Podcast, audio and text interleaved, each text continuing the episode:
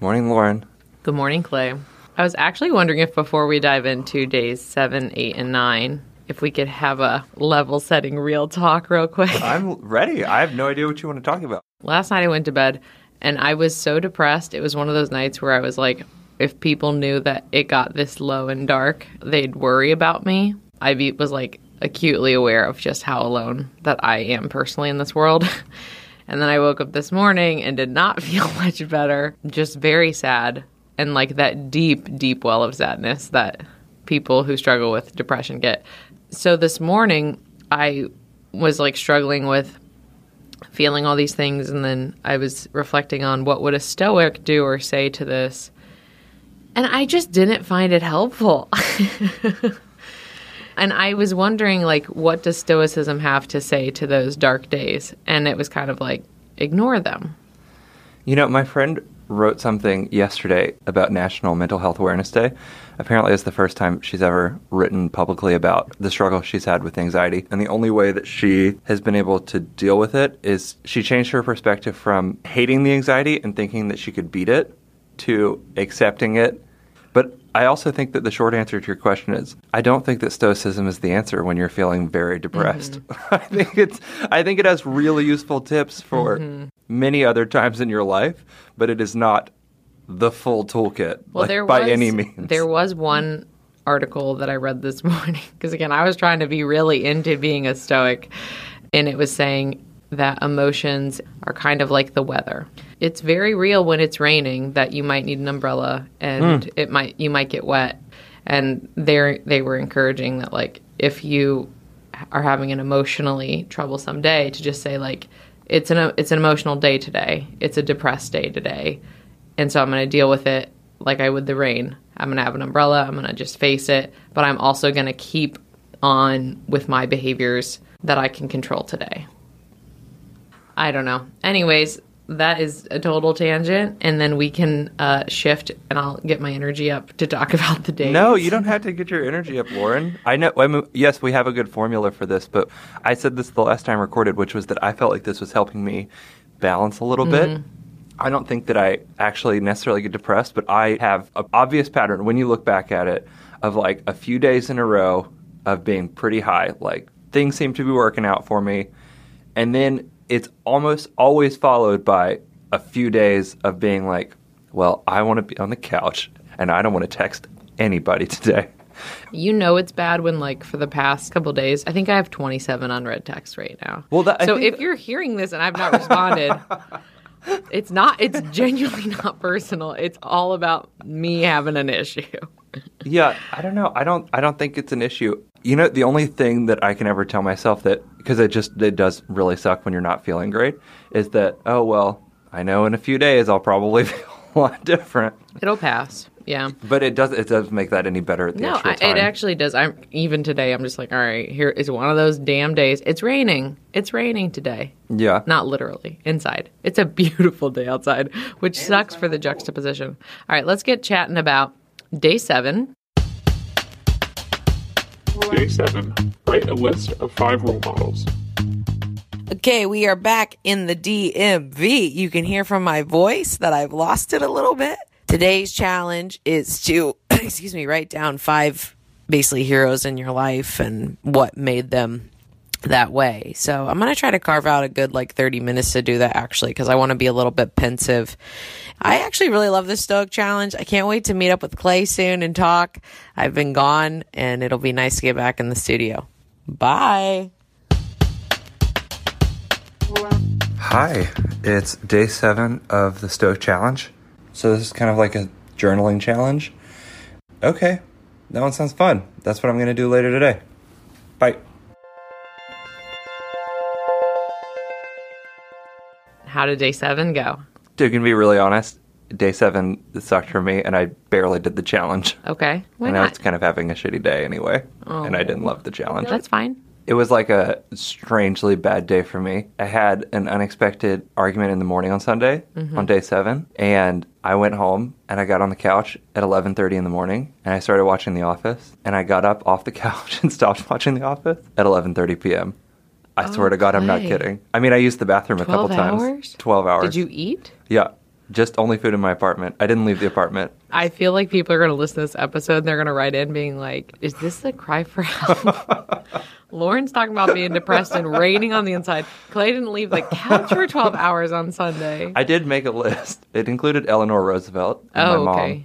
Okay, you did like a mix. I, I did a list. I took it a step further. I said this in my memo. For those who were still alive, I sent them an email. Has anybody emailed back? Yeah. One of them is a mentor from college who I still am in contact with today, who's phenomenal. Yeah. So it was good. I liked this one. It was just pleasant. Yeah. Okay. Day eight. Write out the worst case scenario if you follow your dreams. I just did this, and my first round clearly didn't go well because it ended with me basically being humiliated and public disgrace and living with my parents, losing all my friends. That did not go well. But then I did it again as the worst case scenario, realistically speaking, and it was very empowering. And I'm going to talk to Clay about it in the studio. It's Monday, and we have the day off at work. I'm struggling because I just want to go back to bed, and I know it's, you know, wake up an hour or earlier than you normally would, but it's just kind of a challenge to do that every day. So, ugh. This one went off the rails for me initially. It was write out your worst case scenario if you follow your mm. dreams, then see how easy it would be to get back from that. Okay.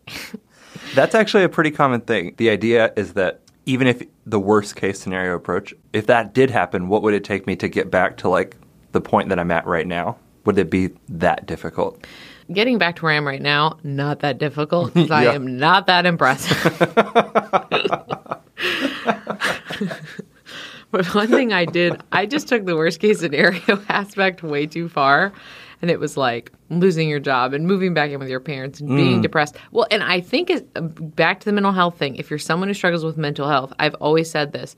My worst case scenario actually ends in suicide, and it's not like a joke. Yeah. And so doing this exercise scared me a little bit because I saw, if anything, how quickly and fragile.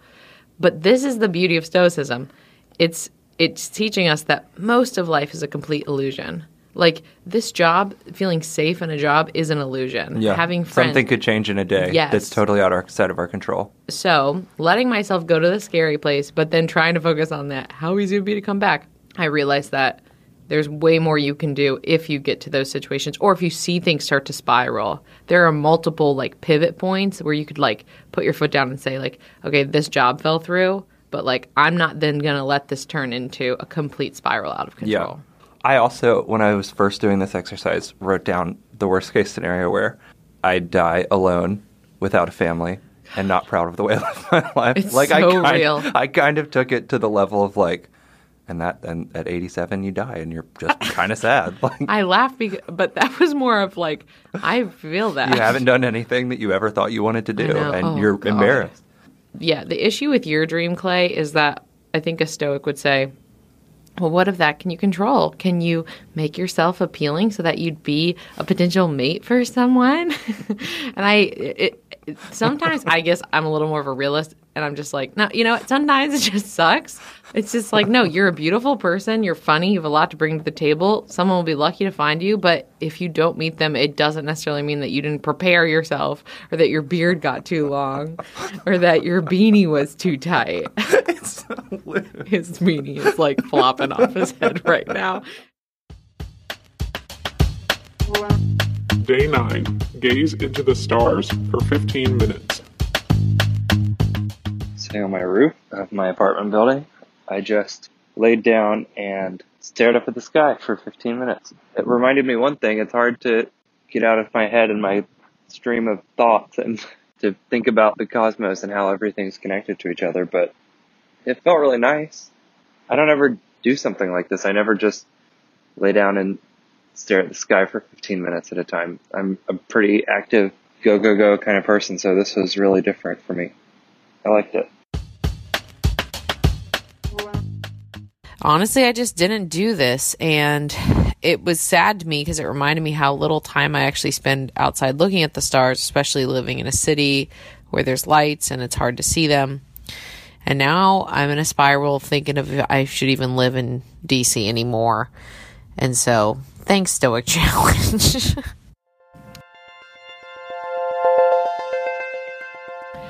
Day nine. Didn't do it. Did not gaze into the stars for fifteen minutes.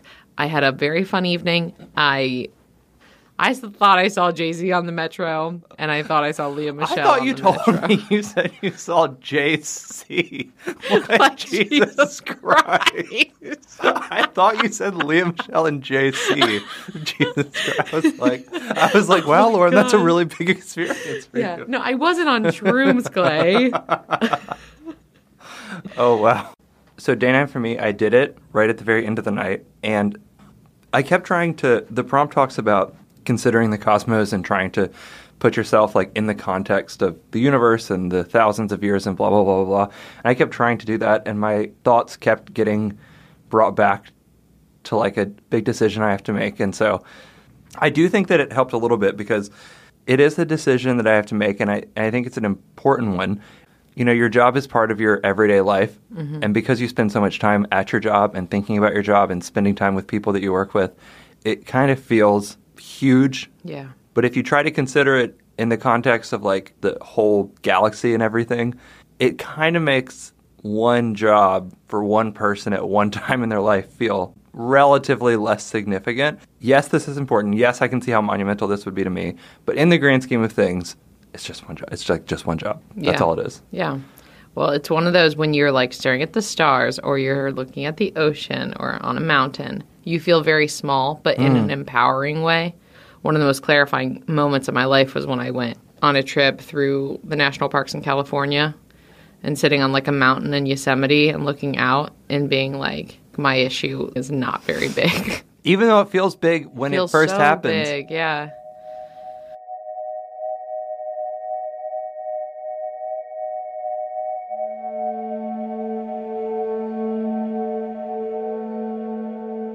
Your parents still listen to this.